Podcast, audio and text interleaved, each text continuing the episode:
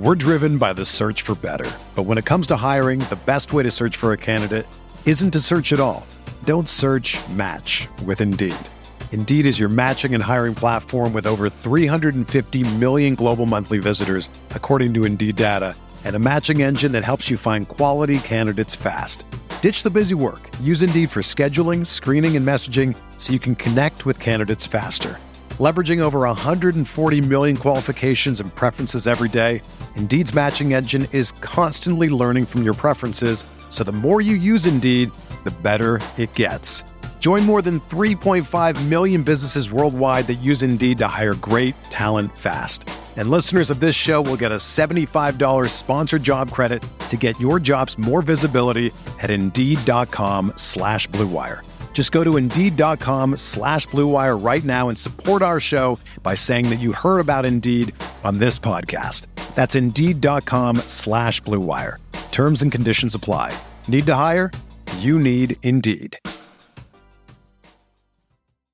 Sick of being upsold at gyms? My guy, you're currently a base member. For $90 more, I can upgrade you to our Shred membership. For 130 more, you'll be a swole member. And for just $300 more, you'll reach Sweat Platinum.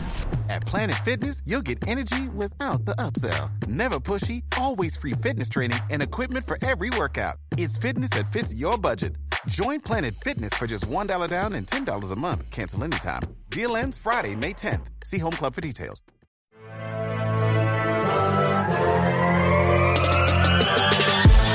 Twenty minutes a day, 365 days a year. This is the Pack a Day Podcast.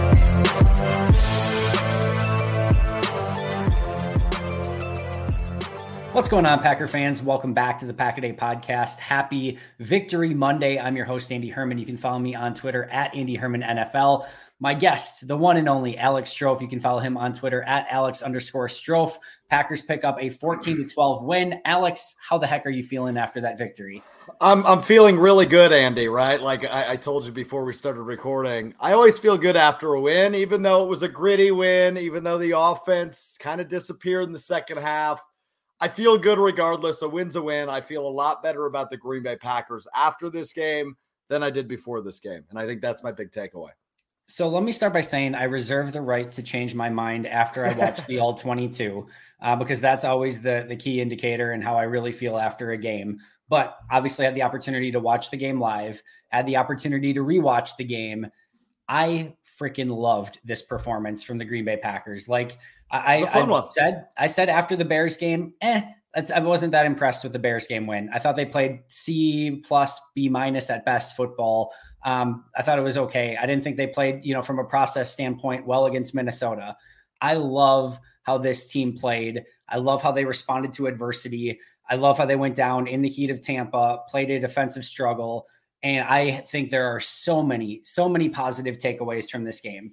I think offensively, this game looks a lot different if it's not for the Aaron Jones fumble and if yep. it's not for probably what was a really brutal, uh, you know, running into the punter penalty that shouldn't have been called, where Green Bay gets the ball at the 33 yard line, probably at minimum gets three points on that drive, probably gets seven on the Aaron Jones fumble. And now all of a sudden you're talking about a 24 point performance for this offense. Still not ideal, but against a very good number one defense in Tampa Bay, uh, number one scoring defense coming into this game. I think there would have been a lot more, you know, positivity coming off of that. And I think if you look at the process in this game, yes, they fell apart in the second half offensively. Yes, they still need to learn how to play a little bit more um, run oriented football. I'll touch base on more on that in just a moment. But I thought we got a really strong performance from Romeo Doubs, which is a building block moving forward. You got David Bakhtiari back, Elgton Jenkins settled in. This offensive line is starting to gel together a little bit more. Um, and I think that's only going to continue to get better as time goes on. Defense was phenomenal. Yes, the Buccaneers, some banged up wide receivers. I get that. But the Packers missed Jaire Alexander basically the entire the game, still respond uh, really well on defense. The special teams look competent. To me, they showed me what a finished product looked like. This is far yeah. from a finished product, far, far, far from a finished product. But they showed me signs of what that could look like in a big game atmosphere on the road. And I am super excited about what I saw in this game.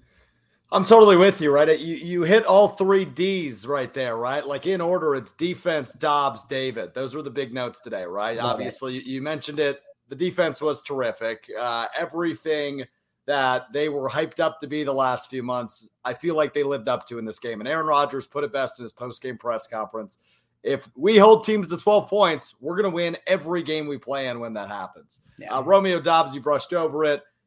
What was it? Eight catches on eight targets, I think, Andy. Like that was that's really good for a rookie. And I, I heard uh, as well in Aaron Rodgers post game press conference, it's the most catches by a rookie uh, thrown to by Aaron Rodgers since 2018. So pretty darn good stat right there. So Romeo Doubs off to a good start.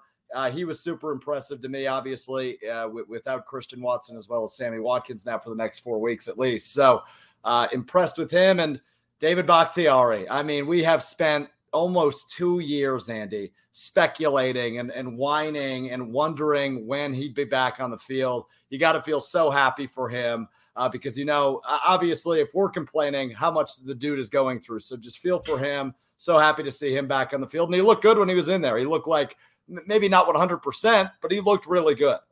Let's let's start with that. I was gonna you know kind of go over that a little bit later, but there's no reason to, to sugarcoat it. You know, yes, the win is huge in this game. There's no two ways around it. Picking up a win in Tampa, huge NFC win, moving to two and one with uh, pretty easy slate of games coming up over the next month. Doesn't necessarily mean a lot, but uh, it's definitely some winnable games. That that's a great you know story, and we're certainly going to talk a lot about the Packers beating the Buccaneers. But my goodness, just to see David Bakhtiari out there on the field, blocking his butt off, looking like David Bakhtiari. And, you know, they ran behind him on that opening drive, the celebration with Aaron Rodgers and the pure joy on his face. Uh, what what an amazing, amazing moment totally. to, for him to fight back the way that he did to get to this point where he's back playing. Uh, was able to finish the game. I know he played every other series, but like was able to get through the fourth quarter still playing. Uh, we'll see what this week brings and how his body responds to that. But my goodness, was it awesome to see him out there. Yeah, I'm I'm curious from your perspective, Andy. Did you see a big difference between him and Yosh? Like the rotating series thing was odd. I understand he was on a snap count, but uh, he got through the end of the game, and I didn't. I didn't see at least you know my one time watching the game so far. Like I didn't see any big disparity when they swapped out. No, and I think that's honestly a bigger compliment to Yosh than it is a, a negative on David Bakhtiari in this game. Sure. And I think it really goes to show how far Yosh has come over the last few seasons from a, a flyer undrafted free agent to a, basically a red shirt first season back of the roster second season and then last year getting starts and now this year I'm really going out and performing on a weekly basis like a starting offensive tackle. Um, I, will like I said, I'll have to go back and watch the all 22 to see how both of these guys performed overall. Um, but like just as we saw last week with Elgton Jenkins and certainly some rust a week ago uh, from him, there's going to be some of that from Bakhtiari. But to answer your question, at, at first glance and second glance, I didn't notice a huge difference between Bakhtiari and, and Yosh when they were both Good. out there. Um, that said, it, it, was an interesting decision to have both of them yeah. sort of rotate series. So I get it and I don't get it. So let's just say Bakhtiari's on a pitch count, right? Or, you know, which he clearly was. So probably, you know, 30 to 40 snaps maybe at most. And I know Matt LaFleur said, he said a couple things. He said, A, Bakhtiari hated the idea. Uh, and he said, B, like it's 88 degrees. It's his first game back basically in two years to go, you know, zero to 100 and all of a sudden have him go from not playing for two years to have him playing, you know, maybe 70 snaps in the 90 degree weather. They didn't think was the best idea, which I totally get and totally understand. So then the question becomes of like, okay, if he's going to play 30, let's just say 35 snaps in this game, how would you like to divvy up those 35 snaps? Do you want him to play all 35 at once and then say, all right, you're out? Um, you know, do you want them to, you know, do you want to play the game first and see how things are going? And then if it's garbage time one way or the other, you put them in for the end of the game. Like th- they had a decision to make there. And I think, yeah. you know, one of the things this would have allowed is let's say, you go to overtime, right? And let's say during the course of the game, um, David Bakhtiari was playing phenomenal in the game and Yosh Nijman was struggling mightily in the game. Let's just say mm-hmm. that's what was happening. Sure. I think this left open the possibility that you get the ball in overtime, game is on the line, and you have the ability to put David Bakhtiari out there on the field and make sure that you can put your best offensive line out there in crunch time. I think they were opening themselves up to that possibility. Now, that being said, I also don't know how like how I really feel about like letting a guy get warmed up and go out there and play a series and then sort of just sort of sit still and not do anything for a period of time sure. and then go out there and get it warmed up again and then not like that seems to me like there could be maybe some you know concern as to how they go about that but long story short doesn't really matter. They got the win. They got through the game. Bakhtiari is able to work some of that rust off. He gets through the game. There's just there's very few L's that Green Bay is going to take in this game. That was awesome to see him out there. No, totally. And, and it's going to sound really weird saying this, but the fact they couldn't convert a third down helped. I think the the flow of things with the offensive line swap. Right. It was less time that David Bakhtiari had to spend on the sideline. So, sure. uh, as as weird as it is, what was it? They went zero and eight, I think, or one of nine At in the second point, half. Yeah uh, on third down conversions, which is not ideal. But like you said, not a lot of L's to take away from this game. That's probably the biggest one. So a win's a win. I'm happy with it. Yeah, I, it was crazy because as this game started, for anyone that's been listening, you know, of what I thought this game was going to be, I'm like, this is going to be a, you know, drag it out brawl between two defensive juggernauts. And it was. Um, I thought it was going to be low scoring. I said, take the under. I said, I, I thought Tampa Bay was going to win in a low scoring game. And the Packers come out and score 14. Like the first three drives is like 14 to 13 Packers. And I'm like, man, I look like an absolute idiot. This is like a high. We've got 17 points on the first three drives. It's there's no defense being played yeah. whatsoever. The Packers are up big. I'm like, but like it sort of you know regressed back to this punch them out, you know, tough football game, 14 to 12. I think my final prediction was 17 to 13. So it was right in that realm. Um, and thankfully, I get the best of both worlds where, like, I was in the right scheme of things, just had the wrong team, which I would so much rather be wrong and see the Packers win uh, than the other way around. So, uh, ended up again sort of being the best of both worlds there. But uh, excited about, like I said, about this performance. This really, to me, came down to two drives. Both teams got two drives. And what did they do in those two drives? So, on the defensive side of things, um, first of all, overall, love this performance 59 plays, 285 yards, 12 points allowed, two turnovers. As you mentioned, they allow 12 points. They're going to win almost every single time. But here were the Buccaneers' first and final drives of the game. So those two drives, just specifically, first and final 23 plays, 137 yards, nine points, just in those two drives. There are 10 other drives, 38 plays, 136 yards, so one less yard, and three points. So the Buccaneers basically got two drives the entire game and they got nine points off of it. The Packers, their first two drives, 22 plays, 145 yards, 14 points. Mm-hmm. Their next uh, 10 drives, 39 plays, 149 yards, only four no kidding, and zero points. So the Packers opening two drives, they got 14 points. The Buccaneers first and final drive, they got nine points. Bucks also got the short field and kind of got three points off of a turnover uh, on that drive. But basically, this came down to both teams having two really good offensive drives. The Packers did have the fumble by Aaron Jones as well that was that kind of uh, aborted that drive. But overall, two drives where they scored points. The Packers got 14 out of it. The Buccaneers got nine, and that really ultimately ended up being the difference in this game.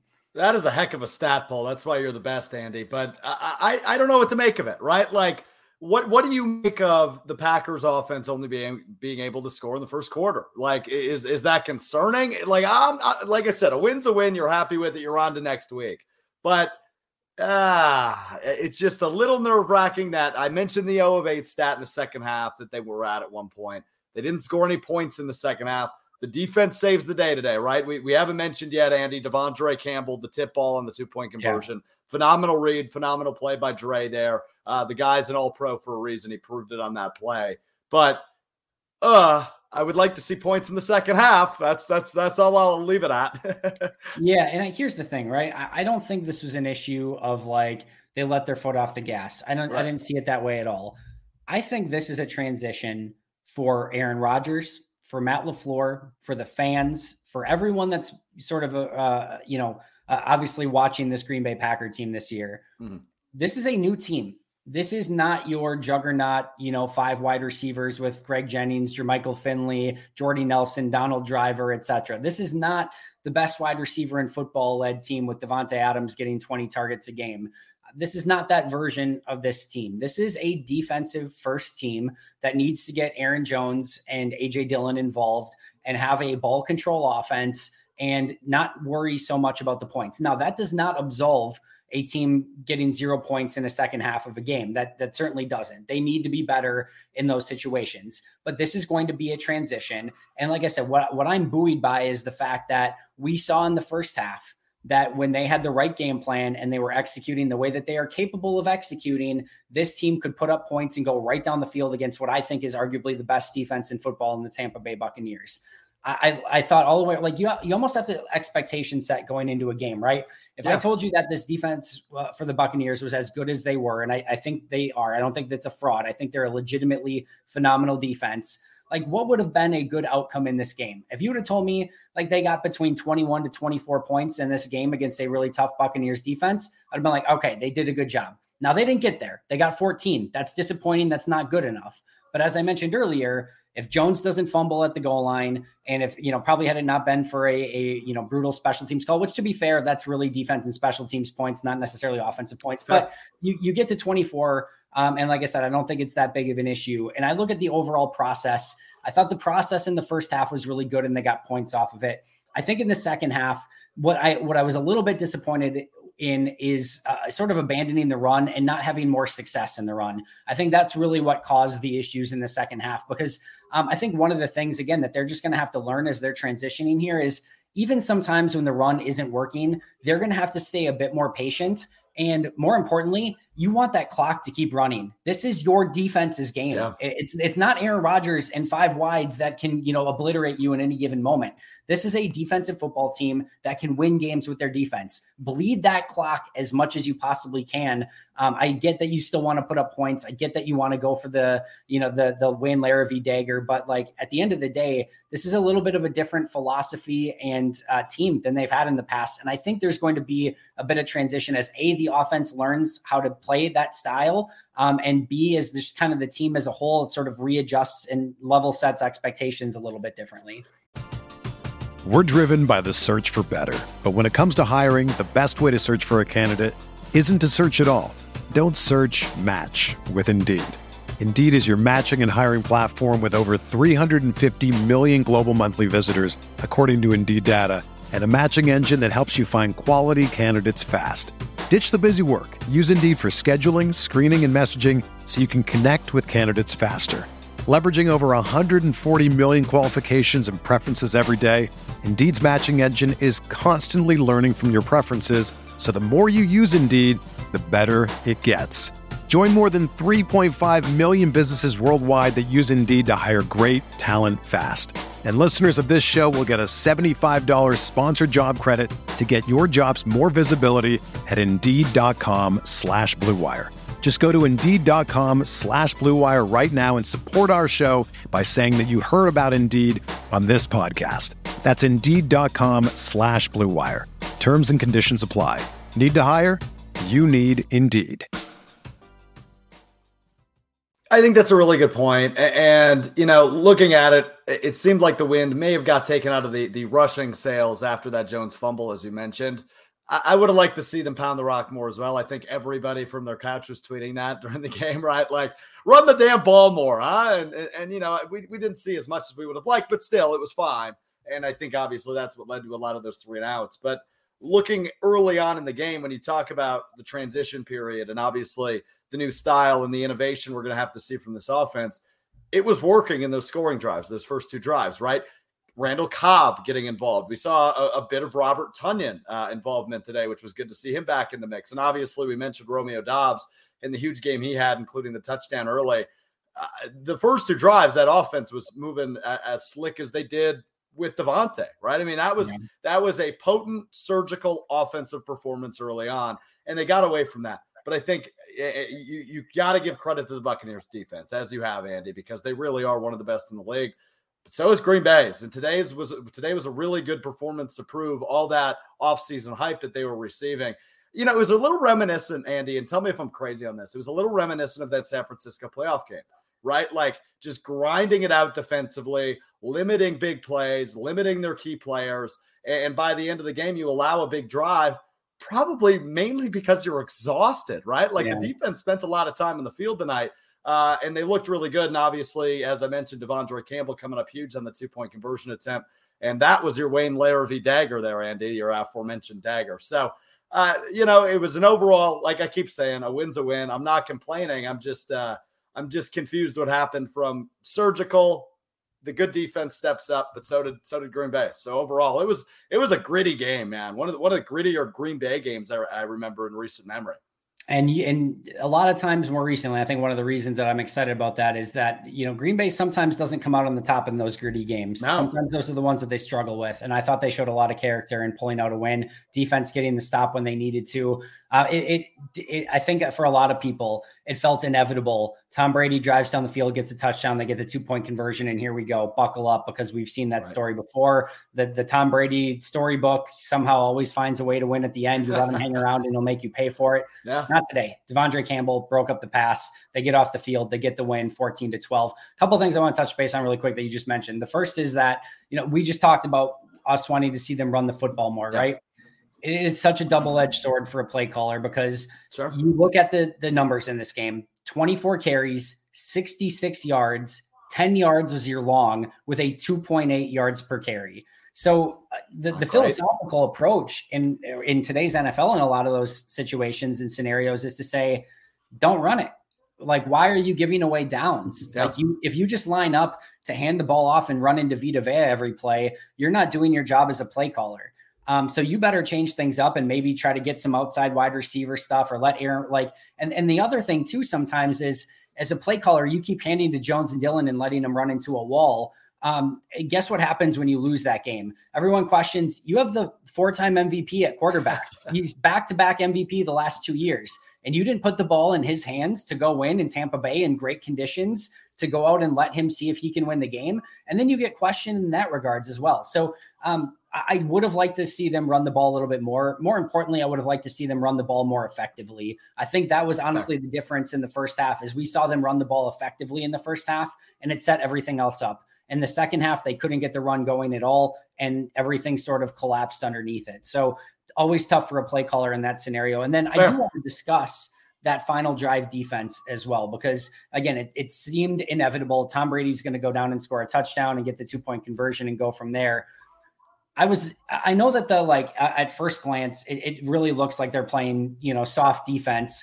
I think a couple of those were actually just blown coverages and miscommunications more than it was uh, soft defense because there are a couple plays Leonard Fournette was wide open. Greg Olsen did a great job of uh, sort of explaining what happened on one of those. But yeah. I do think it was a little bit more uh, blown coverage, but they did play awfully soft at the beginning of that drive.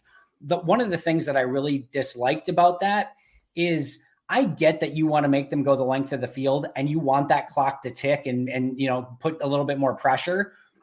But one of the things that I almost would have liked differently is I almost want to see them play super aggressive to open that drive because you almost have in that situation um, a little bit of house money. And what I mean by that is, let's say they like get a huge play and they score a touchdown, right?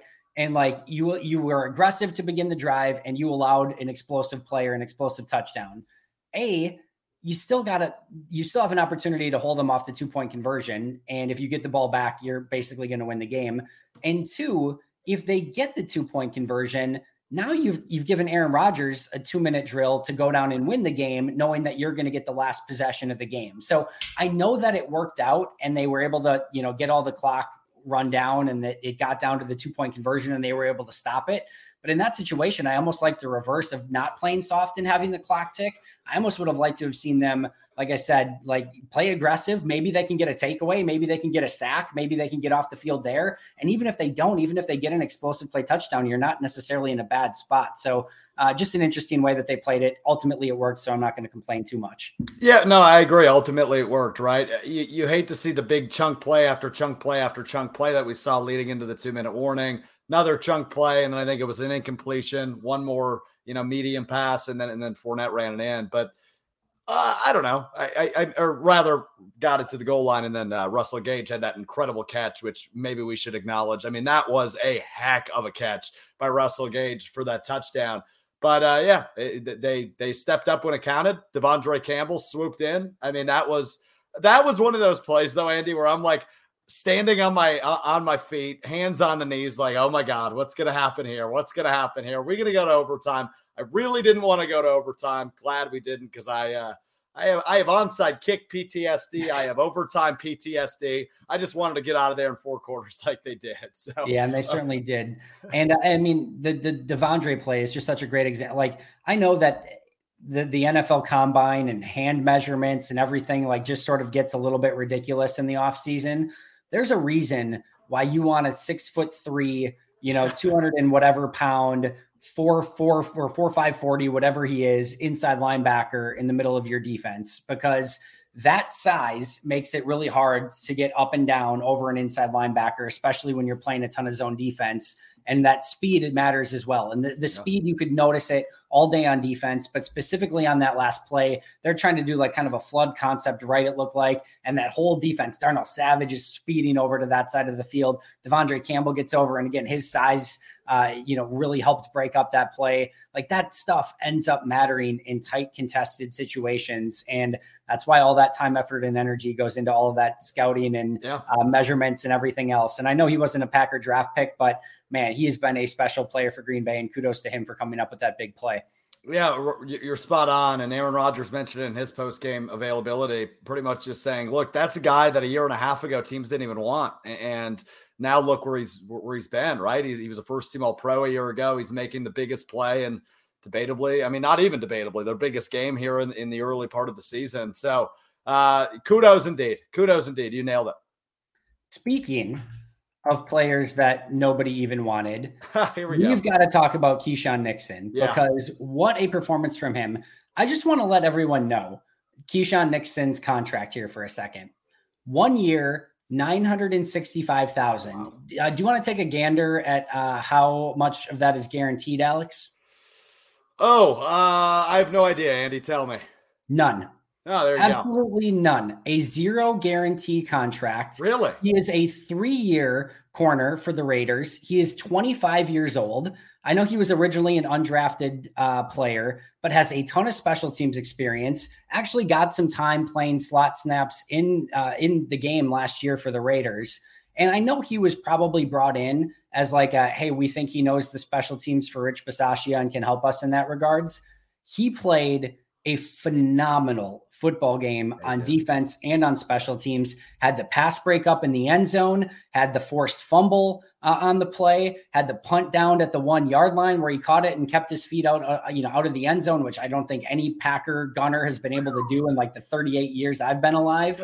Um, like it's just unbelievable that you get this guy on a zero guaranteed deal, one year under a million dollars. Like he was just a you know, the, the, Raiders had no interest in bringing him back. No other NFL team had any interest in, you know, saying like, hey, we're going to guarantee at least 50K of your deal to come sign right. with us. Packers basically get him at a minimum and just an absolute steal. He came in for Jaire and played just a phenomenal game all the way around. Yeah, he popped off the page almost immediately. You mentioned the pass breakup and the forced fumble, and you were like, oh, holy smokes, this kid can play. It was almost – uh, you know, reminiscent of a game a year ago where kind of Rasul Douglas had his breakout moment, right? And great call. You know, you know com- coming out in almost, you know, replacing Jaire, who was hurt, stepping up in the, in those situations, and and coming out of nowhere. And I think you mentioned the, the, the punt down right at the one yard line. That might have been the most impressive one.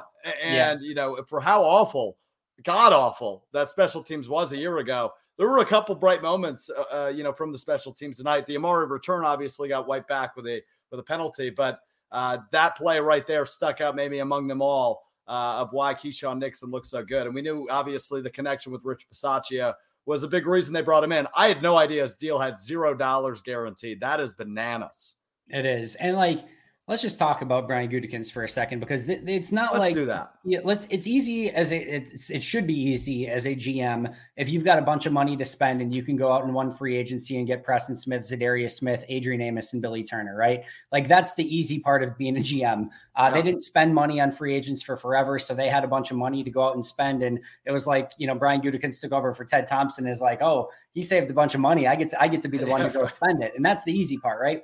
The hard part is once you've spent said money and keeping your own guys and going out and getting other guys and now you've got to go find bargain deals uh, on players that can help you to try to help you win football games well guess what in this game Jarran Reed splits a double team and, and helps yeah. force a sack. Not a huge contract for him, has a has a big impact in this game.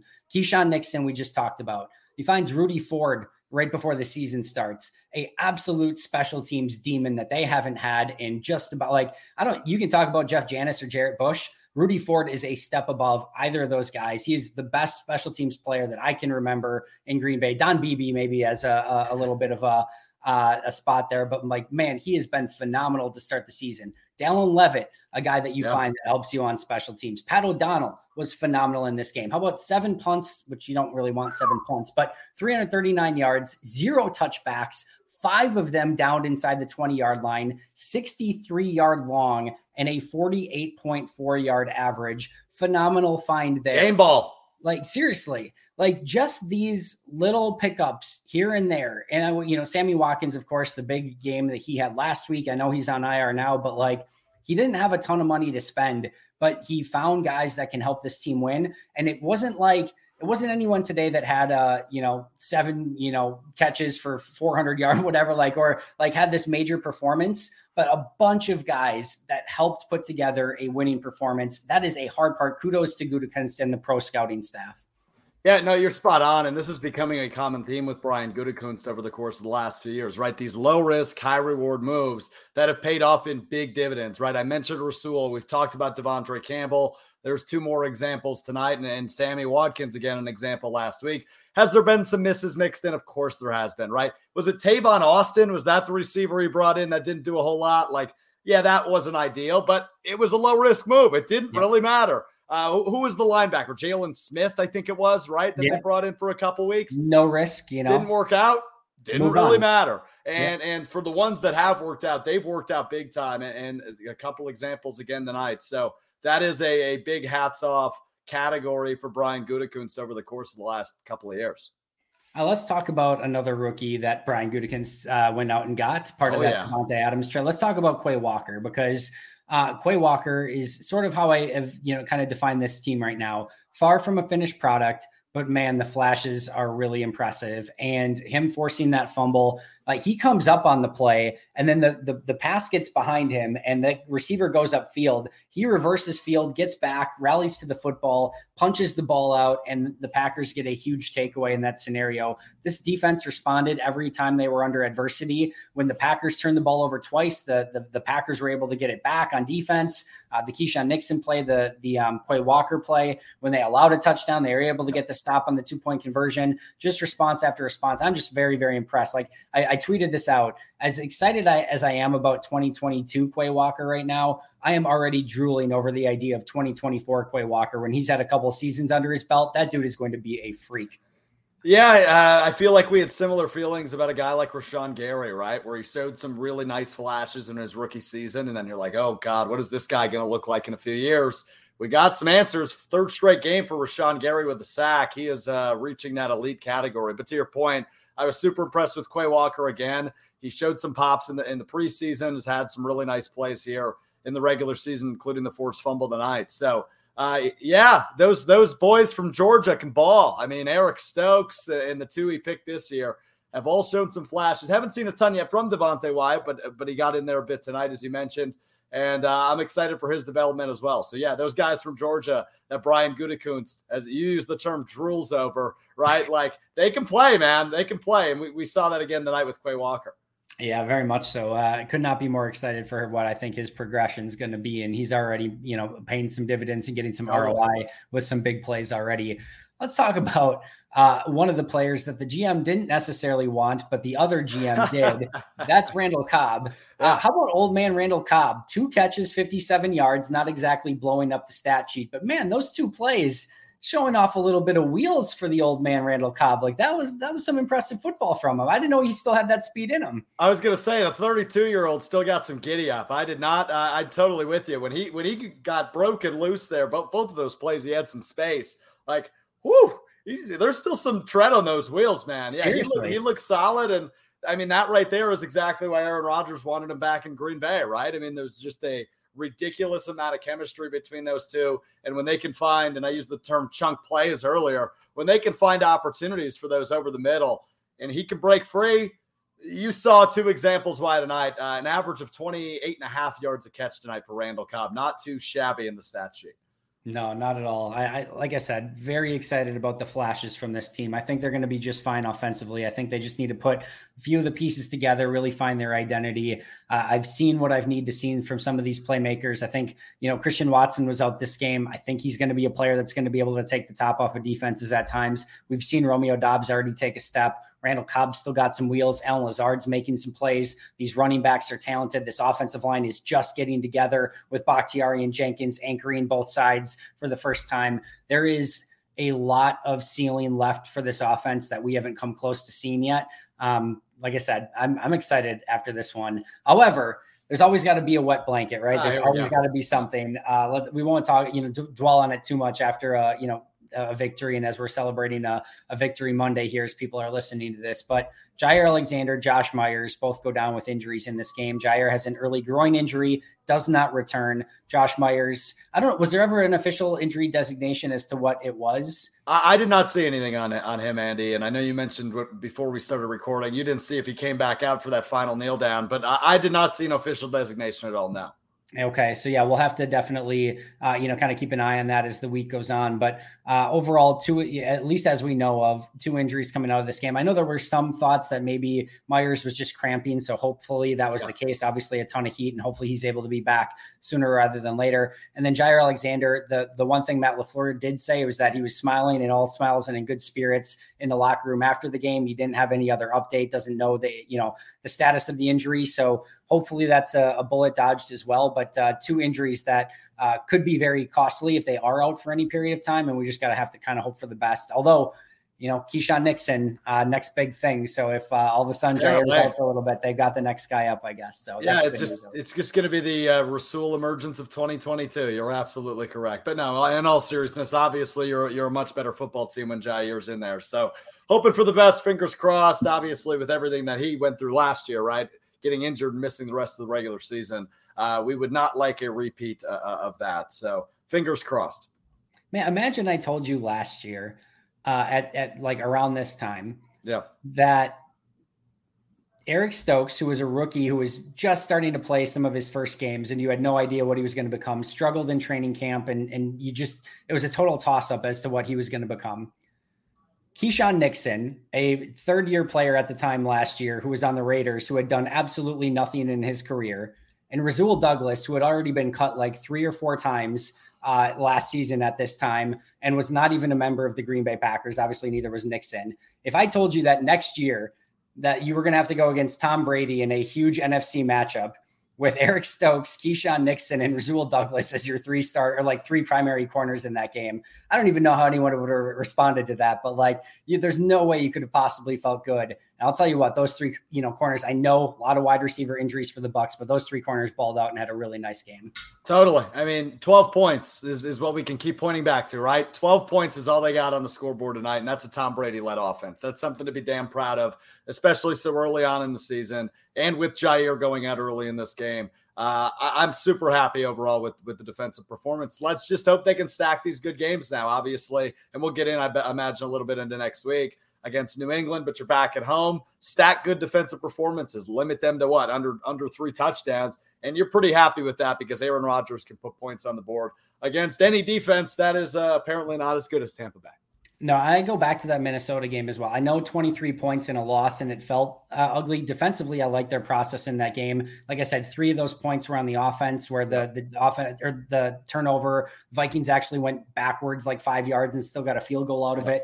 The defense was basically responsible for 20 in that game, 10 against Chicago, 12 against Tampa. I mean, man, you're going to win so many games if that's what your defense is able to sort of limit teams to. And as they go forward, New England, New York Giants, New York Jets, Washington Commanders next four games. Those are, like you said, an opportunity to really stack some defensive success. And speaking of those New England Patriots, one thing that we'll have to absolutely keep an eye on this week: Mac Jones leaves the game injured, was not able to put foot uh, put any weight on his left foot, had to be carried out into the locker room after that game. So uh, that would be a major issue and injury for the Patriots. And again, with the Patriots coming to town, Lambeau Field this upcoming Sunday, a major injury to keep an eye on through the course of this week. Yeah, from what I've seen, Andy, it seemed like he was in a hell of a lot of pain. So it's certainly not ideal for the New England Patriots. Uh, for those of you keeping track at home, Brian Hoyer somehow still the backup in New England. Uh, so that would be who the Packers would have to face. Not the first time they've seen Brian Hoyer either, but nonetheless, um, you know, that's just something we'll have to keep an eye on. Uh, we dealt with it this week with Mike Evans, right? Like, obviously, you want to play the team's best players, but you can only play who's in front of you. So you hope for the best for Mac Jones, but if it's Brian Hoyer, you got to play Brian Hoyer. And uh, and again, your defense can't take it any easier on him, right? Just because it's a backup quarterback, you hope they even you know put the foot even harder on the gas against the backup quarterback in his first start of the year. Totally agreed. Could not have said it better myself. It's going to be a fun week coming off a big victory against Tom Brady and the Tampa Bay Buccaneers. The Packers moved to two and one on the season. Alex, this was absolutely amazing. Thanks so much for doing this. You can follow him at on, on Twitter at Alex underscore Strouf. Alex, any final thoughts today? Yeah, Andy, I actually I have some uh, assistance ready to give you. Uh, I know you've got game stories to write, so I have come up with a couple of one-liners. Okay. Uh, given that the give, given that the National Football League has announced that Rihanna will be playing the uh, the the Super Bowl halftime show this year, yeah. so I think you can lead it off with uh, Mike Evans could not play for the Buccaneers because he was a rude boy. And then you could follow it up with the Packers put in that work, work, work, work, work. The like defense it. showed they were too good for you. And if you're coming to Lambeau Field on Sunday, bring your umbrella because it might be drizzly. Thank you. There you go. I thought you were going umbrella defense at some point where it was like a bend but no break umbrella defense. I was waiting for it. But you, worked, yeah. you worked it in another way. So I, I appreciate that nonetheless. Follow, maybe don't follow him on Twitter. I'm just yeah, kidding. Probably not. Probably not. at Alex underscore Strouf. You can follow me at Andy Herman NFL. Of course, you can follow the podcast at Packaday Podcast. I'll be right back here tomorrow with an all new episode. Uh, also, coming up this week on Tuesday, Packaday Live, 7 p.m. Central on YouTube. Do not miss it. Special guest this week, Ross Uglem and Justis Mosqueda. So, should be a absolutely phenomenal show. Thanks for joining me. Always appreciate it. But until next time, and as always, go Pack Go. Go Pack.